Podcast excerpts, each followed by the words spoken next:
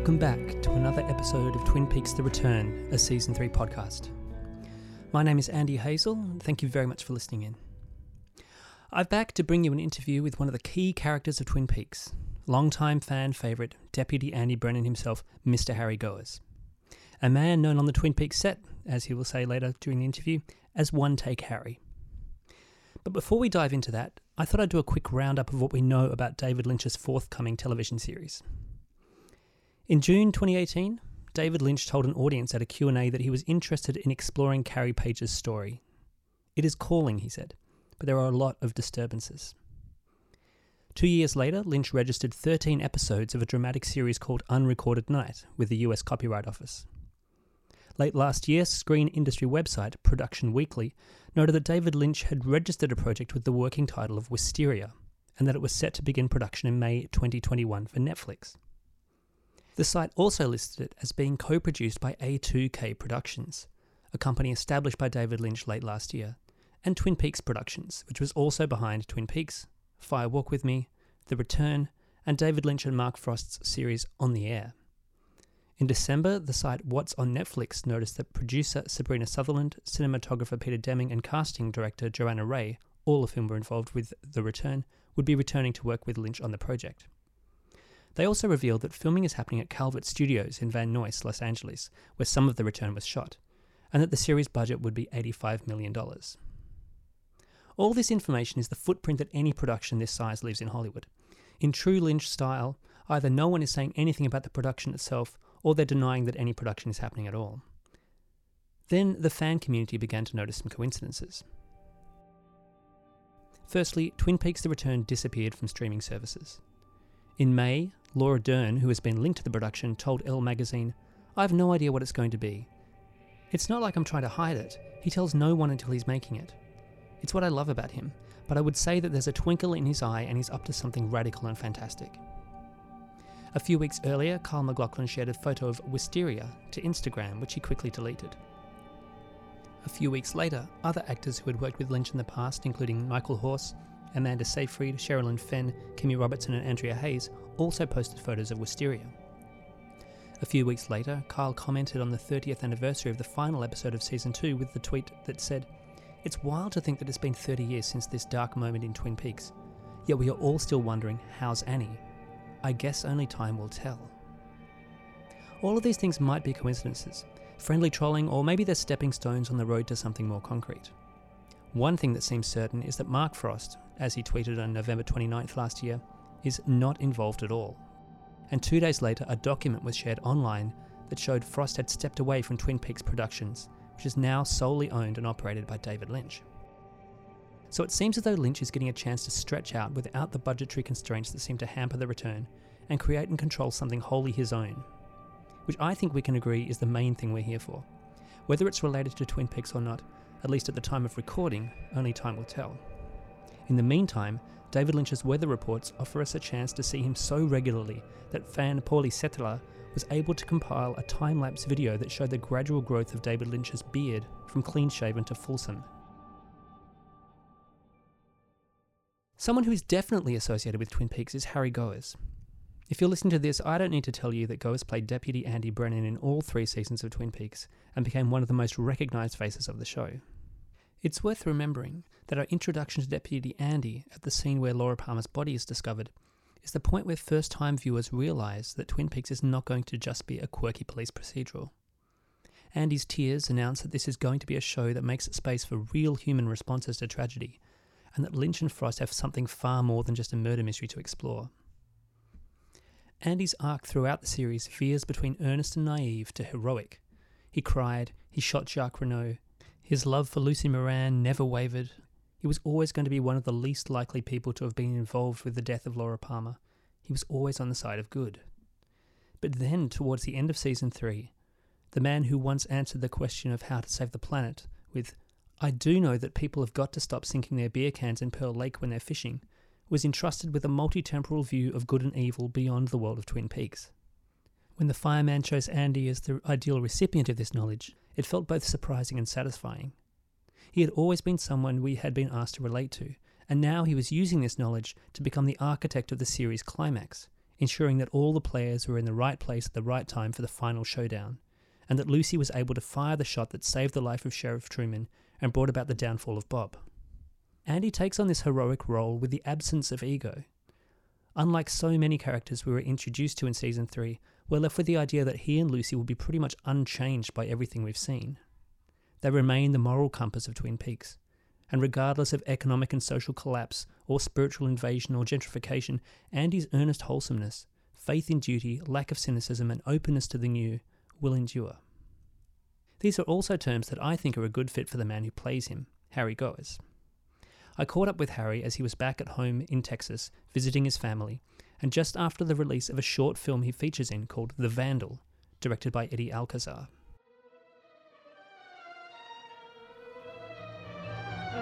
The Vandal is likely to appeal to any fan of David Lynch's artwork, but it doesn't, at least to me, seem influenced by it. The film, executive produced by director Darren Aronofsky and starring Bill Duke, is a stark black and white creation that explores the life of a man dealing with anger after a lobotomy. It only runs for 15 minutes, but it has a remarkably well controlled artistic vision, and it's easy to see why it was included in the Director's Fortnight section of this year's Cannes Film Festival. The Vandal earned extremely positive reviews and is now being tipped as an Oscar contender in the Best Animated Short category. Off the back of this early success, the director Eddie Alcazar has got the support of filmmaker and producer Steven Soderbergh for his next project, a feature film called Star. So clearly something is afoot. When I got the chance to talk to Harry about his experience being back in front of the camera, it seemed like a very good reason for another episode of this podcast. Given that we haven't seen Harry Goaz on screen very often outside of Twin Peaks, and his turn in the 90s series Eerie, Indiana, I was curious as to how he got involved with the Vandal. Well, um, I actually was a fan of Eddie Alcazar from his uh, film, Tapia. I guess about three or four years later, I got a phone call from him, and uh, he asked if I could come over, and I said, "Well, yeah, sure." And so the driver took me over there, and I met him for the first time, and he explained what he was doing and asked if I wanted to be a part of it. And I said yes, because I knew who he was. right. I've watched The Vandal a couple of times now, and I'm still struggling to explain exactly what it is that I'm seeing. It looks like stop frame animation, but then some sequences are live action. Uh, could you explain what it is that he's actually doing? He calls it Metascope, M E T A S C O P E. And what he does is he combines stop motion animation and then layers it with live action sequence. This really labor intensive thing, like anything with animation is. And it took a year and a half just to get that 15 minutes. Wow, right, okay. Because it's a remarkable looking film, really, really detailed, really meticulously made. Uh, what was it actually like to be on set? Well, um, first of all, the actors we we just normally acted and this uh, I was really surprised for each individual actor on our last day. He asked if he could take some special shots of us. And we would stand in this large room, still in our costume, and uh, he would ask us to pose certain ways and to move certain ways. And we did it while he was speaking. And apparently, those images or that piece of the film was the part that was superimposed on the animation. It was very strict because you had to get the movements just right. Okay. Um, are you actually allowed to talk about the storyline of the film? I'm not really sure what's under embargo and what isn't, given that now that there's talk about Oscars and distribution, and it will likely play in a lot of other film festivals, which I think is where listeners might be able to catch it. Well, I've read that, but I, I don't know about that. But um, I know Eddie Alcazar is going to get an Oscar. I just don't know when, and I just think he's brilliant. Uh, but in answer to your question, um, the char- the lead character has a lobotomy, and from the lobotomy, the consequences are is that he has huge anger, giant anger, and he manifests this in the film by destroying pieces of art. And why he's focused on art I don't know. It hasn't been explained to us. It wasn't even spoken about. And so that's what the film is. And in one of his tantrums, I'm at a, a museum that he comes to. I'm a curator at the museum.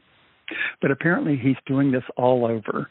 But with him, I happened to be in this one museum he was in. Even though you only get a few scenes, it's really great to see you emoting on screen again. It's been quite a while.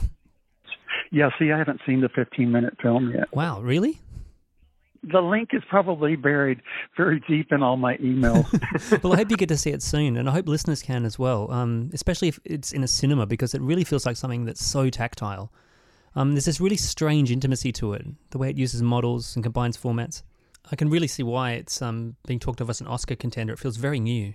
Yeah, and you know, in the world of animation, uh, you know, I just have a pedestrian knowledge of that field, but I know nothing about uh, how technical it is and how many people are in it and the huge, huge culture among animators.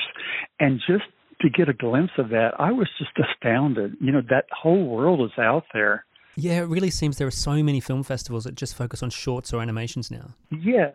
And so apparently, what he's done in this film has uh, kind of shocked everybody. It's it seems to be something new for them. This this exact combination of how he does it. So, how did you first come across Eddie Alcazar's work? I saw it online. You know, I, I I'm online so much, and um, I came across the Tapia thing, and it was the thing I saw. I saw this trailer, and it was shot in black and white, and it was so rich you could just taste it. I was like, wow, this is how people really used to shoot black and white. And so I, you know, I started uh, um, looking for him on the internet. Now that was my exposure to him. As far as meeting him, I just got a phone call one day on my phone, which is very strange because I've had the same phone number for about 25 years and only about 10 people have the number. so it, I was a little shocked. Now that we're talking about it, I'm more perplexed than ever, but he called on that number. I was stunned. right. So was uh, working on a partly animated film like working on a regular live action film? Uh, yeah, because we basically just acted out everything like a regular movie. It, the only thing that was different for me was the uh, the movement things that were recorded at the end that we recorded all of our movements. So even though you haven't seen it yet, uh, have you been surprised by the reaction, by the film playing at Cannes? Well, to be honest with you, I was pleasantly surprised, but I'm not surprised because he's uh, in Los Angeles. His name kind of floats around here or there, uh, you know, with people who make films, people who uh, create films know, not the film industry, but the people that are hands on and are trying different things with film. His name seems to always be floating around in there in that group. I just think our best films now are the independents. And so I just felt like it didn't surprise me because I, I felt like that someone that was talked about like that would yeah. eventually surface. Uh, so the film's presented by Darren Aronofsky. What was his actual role? He's the executive producer. He's not in the film. Right. So you didn't work with him directly. Yes, I didn't meet him. I mean, I'd love to meet him, but uh, I haven't. I haven't met him yet. Right. So does the Oscar tipping and all this acclaim mean much to you as an actor? Well, it means everything to me, but uh, as far as this specific project, it doesn't mean anything to me because that would be so far ahead of ourselves to think about it, and so it's something I'm not really thinking about when you said it, I I kind of jump and go, oh yeah, but I mean it just seems so abstract to me at this point and so far away. Last year, you released a book of photographs called um, Ballroom Harry Volume Two. Are you working on another? Have you seen my book? Only online. Yes, yes, yes. You should get the book. Uh, I think you would like it. Uh, yeah, that's what I do. I'm working on photography, and uh, the past couple of months, I've been going through files and editing out pictures, and you know, potentially thinking about a second book. And these are all photos you've taken throughout your life, is that right? Yes, these are pictures from the 70s until now. Right. I wish more people had documented their lives during those decades. I know. You know, I actually saw people, you know, I started becoming aware of people who did that. And I thought, well, God, you know, I've had a camera a long time. So I started digging and digging and digging. And I went through a lot of things my mother had of her children, you know, and I found some of them in there. And I found some of them in my old house. So in a way, I was able to scavenger uh, just a few pieces from back then. How does it feel seeing all this time condensed into one book? Because in The Vandal, you're playing a curator, and here you are curating your own history. Oh my God, you're absolutely right. Uh, wow, gosh. Uh, well, I just have to tell you, I love books, and I, I've always loved books. Just love them, love them, love them, love owning them, collecting them, and so the I, it never occurred to me to do a book, and someone just out of clear blue asked if I wanted to do one, and it was just very exciting for me. I, it's just like everything in my body was alive. I just loved everything about it.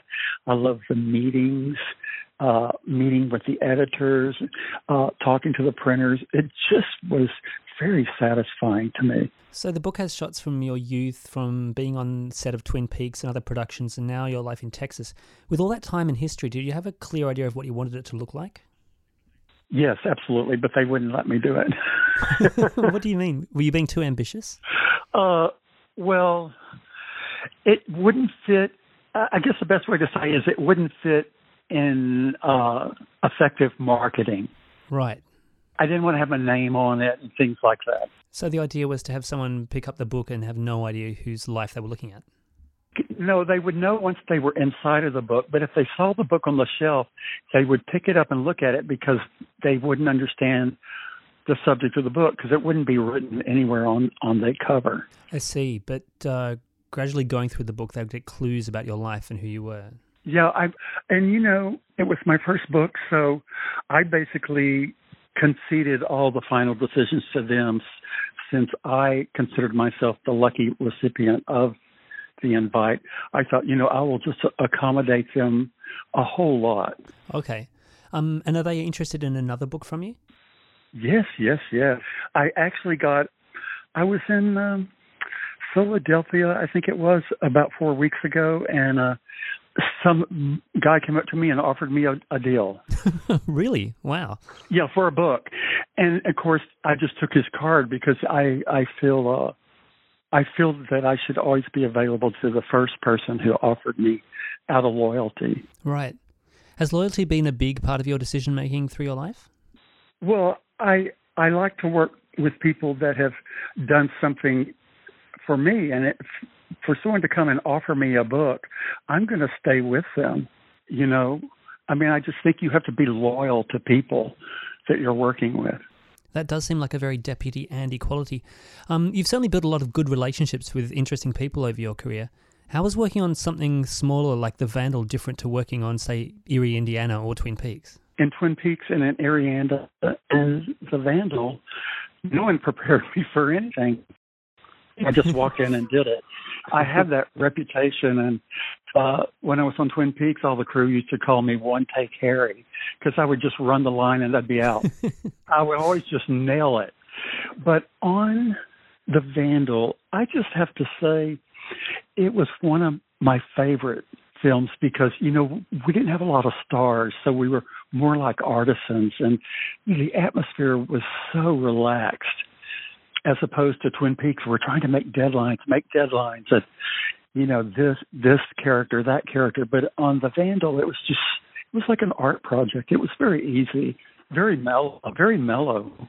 Interesting, because I've read that the filming of the pilot episode of Twin Peaks was more like a collaborative process, with more freedom than people usually had. Was that your experience? Yes, in the beginning, you're absolutely right. In the in the big, the pilot was like a fairy tale. I mean, we were all kind of in a trance because we were being asked to do things that were very different you know from the human experience and uh so it was like we were all going for a ride and we kind of knew it but the other thing is that everyone immediately trusts David Lynch. That's what I've noticed. Everyone trusts him. I've never questioned anything he's asked my character to do. Never. Um, do you think that was there from the moment you met? Because there's this famous story of you getting hired to play Andy Brennan on Twin Peaks, and that you were his cab driver, and you both got chatting, and he gave you the job off that conversation. Is that true? Well, I had moved to LA, and I was going to school and had two jobs. And one of the jobs was I was a, a driver. I used to drive a private car for executives and things like that, and we would um, some of our clients would be the studios and all that. And one night I got a call to go to this street. I went with David Lynch. And did you recognize him straight away? Oh, absolutely. I almost vomited. right. I've read that it was a Roy Orbison tribute evening. Yes. I drove him out of the hills down and down onto Wilshire Avenue for the memorial and the instant he got in the car, he was just so friendly. Like he was kind of that oh shucks kind of guy. And you know, when I grew, I'm from a very country town. Where I grew up is very country, so you know that's kind of how we are too. So it was really surprising, and we just talked the whole way. And how long was the ride? The ride probably was like about twenty five, thirty minutes, and then um I waited at the curb for him because I was supposed to drive him back, but he didn't know that he thought he was going to just hitch a ride with someone. But and I remember he was standing out there. He was talking to someone. And he looked and he saw the car, and he was he had a strange look on his face. And so he came back and got in the car, and we talked some more. We mainly talked about cars, and um he asked me what I did for a living, and I said, "What? Um, well, what did I want to do?" And I told him what I was doing, that I wanted to be an actor. And he said, oh, oh, oh. He goes, that is the hardest life. And I just said, you know, you just have to love it. And he said, that's right. You just have to love it. And then he asked if I wanted to be part of a script. Three weeks later, on a huge full production. That's very fast. I interviewed the Twin Peaks casting director Joanna Ray a while back about the casting process. He always works with her. They're they're a very tight and effective team. Yeah, she said that it was really unusual for someone to be cast the way that you were. Um, it seems like such a fairy tale. There must be so many drivers in LA who are jobbing actors who would dream of an experience like that. Well, yeah, it is a fairy tale. It's the Hollywood story, and uh, you just hear those stories, and it really is one. And um, someone I know who works for David every every day is is an assistant. She said he'll he tells that story over and over to everyone he meets when they talk about Twin Peaks. He tells that story. Well, it is a great story. Yeah. But although strange that he's still telling it after all these years. um, so within a few weeks of that meeting, you're flown up to Seattle to work on the pilot episode. Is that right? Yes, that's it, Seattle. And this is your first job as an actor, right? Yes. Uh, in fact, I I was at the Loft, which is probably the second greatest acting school in the country, and I somehow got in it. We we only had eight students, and I only had that experience. But all the people that were in the class with me were working actors. I mean, they were already working. They were just polishing up and all that. So I was I was really prepared. And then, but when I got on the set, that was my first time on a set. So it was, you know, it was very uh, eye opening. You know, the first time. Do you remember what your first production day was like? You know, no one's ever asked me that, but I actually do remember, and there's a lot of it I don't remember. But it was me sitting outside of the train car crying, and um, so when I finished it, he called me over and he said, "Now listen, you keep crying, even when I say cut, cry right past it." And he said, "Don't stop." So I did that. So when you were looking through the script at the scenes that you had, were you surprised to see how much Andy cried? Yeah, it's uh yeah, it's different, yeah. And these were scenes you managed to do in one take? Uh yeah, pretty much. I um I got everything on the TV show in one take. I can't remember I think I got mostly everything on one take on the pilot. I'm not sure I'm sure not all of them were because he he's very specific about what he wants as far as action. Yes, right. Because I think that is part of what's so vital to the legacy of Twin Peaks. Scenes where your sincerity is uh, really helping the audience to connect to what's a pretty strange story, especially in 1990. Yeah. So, what was that like being on the production? I mean, I gather I've heard that it was very, very cold, um, but was it a good experience? Oh yeah, absolutely. Uh, a lot of us are still friends to this day. I mean, we took over a motel type thing. The thing is, because the cast was so huge, people stuck with their age group. Right. and I was like in the middle of some of those age groups. So I mainly hung out with the kids. Because a lot of the cast hadn't had much experience, right? Do you think that the excitement was from the buzz of just being on a set, or do you think were, everyone knew they were making something great? Yes, we all knew something was happening, but we didn't know what it was, and we didn't know how to describe it to each other.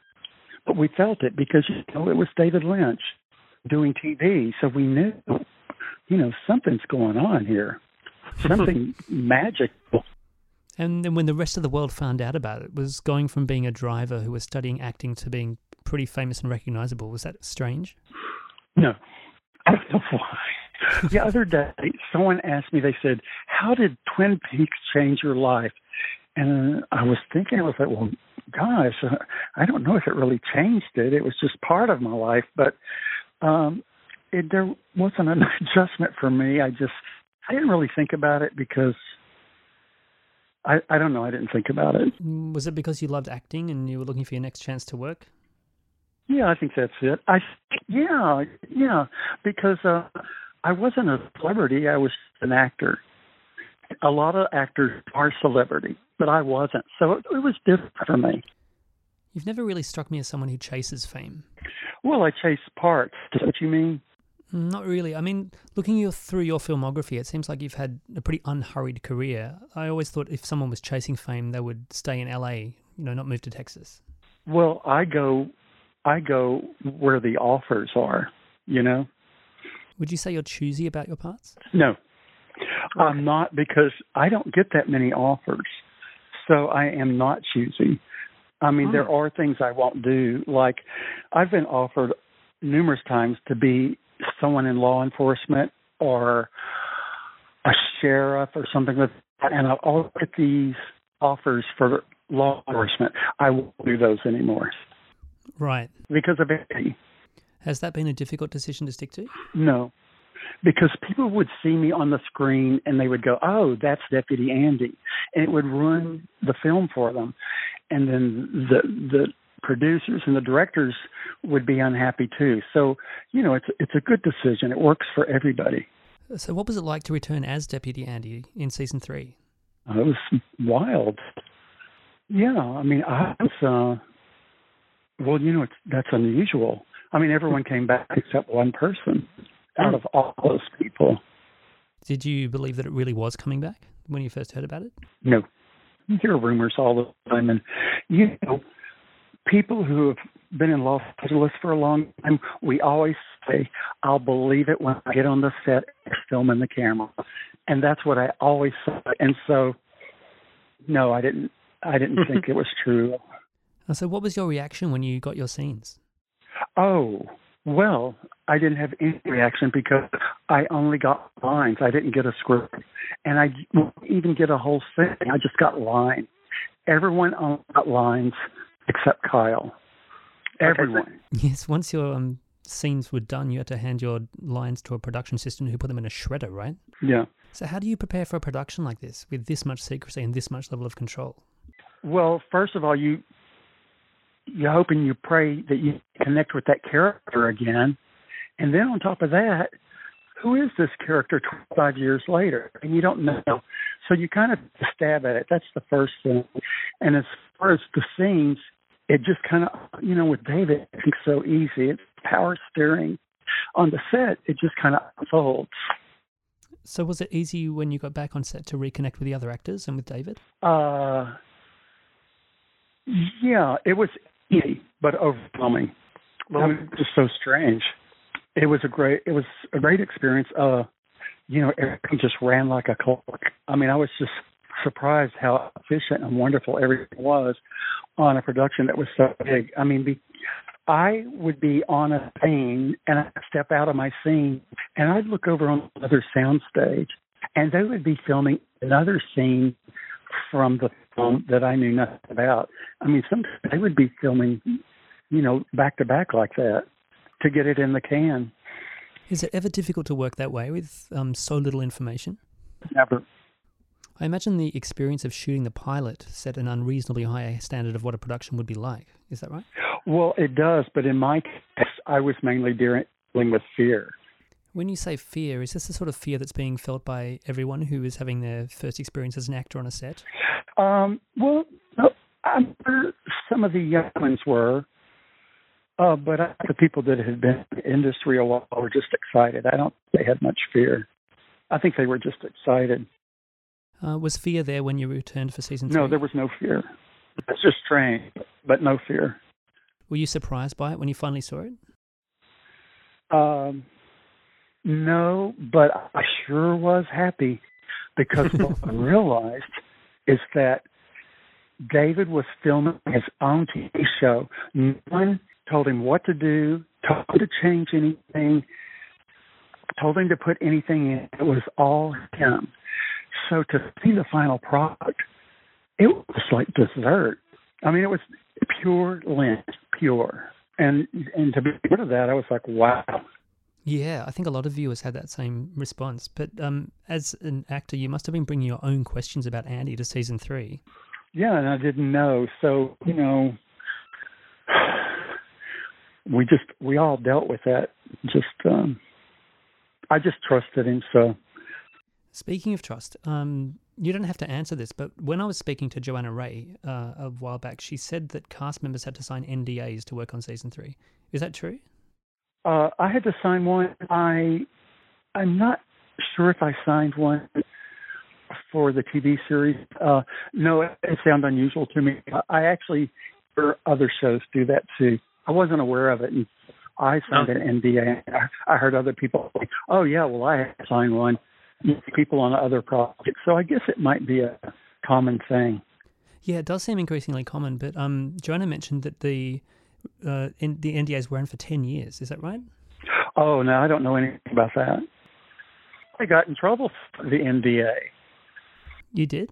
because I did it. I did. Yes, I, they called and tried to scare me. Um, was talking about they and they called me and said, well, they were really upset and they said you can't be talking about him. Sorry, you broke up a bit there. You were talking about when you got scolded for revealing that David Bowie would be part of the return. Yeah, yeah. Right. So if you were part of uh, Unrecorded Night, David Lynch's new project, you wouldn't be able to talk about it. No, and I I, I wouldn't. Anybody would that worked on that. They just wouldn't. Yeah, having this kind of bubble, this creative um, world in which people can trust each other not to reveal too much, really seems like a wonderful way to be able to be free and create. Yeah. I wish you could meet him and talk to him. You would just be so surprised and so happy.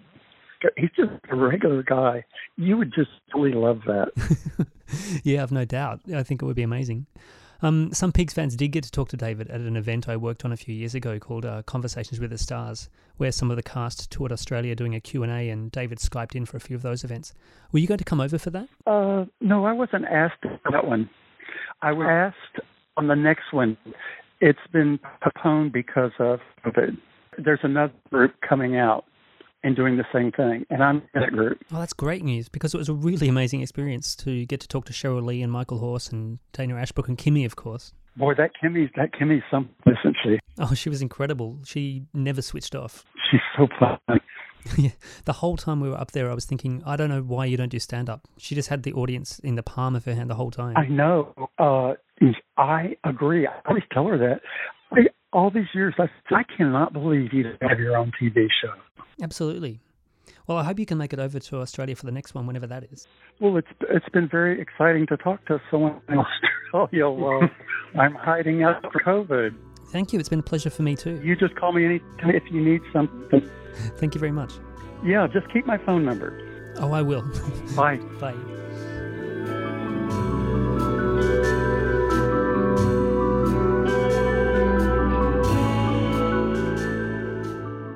And that was my conversation with Harry Goaz, aka Deputy Andy Brennan. Thank you again for listening to this episode of Twin Peaks The Return, a Season 3 podcast. I'm Andy Hazel. This music is by The Black Hundred. And I'll be back with another episode next time I'm gifted an opportunity like this one to find out more about Twin Peaks.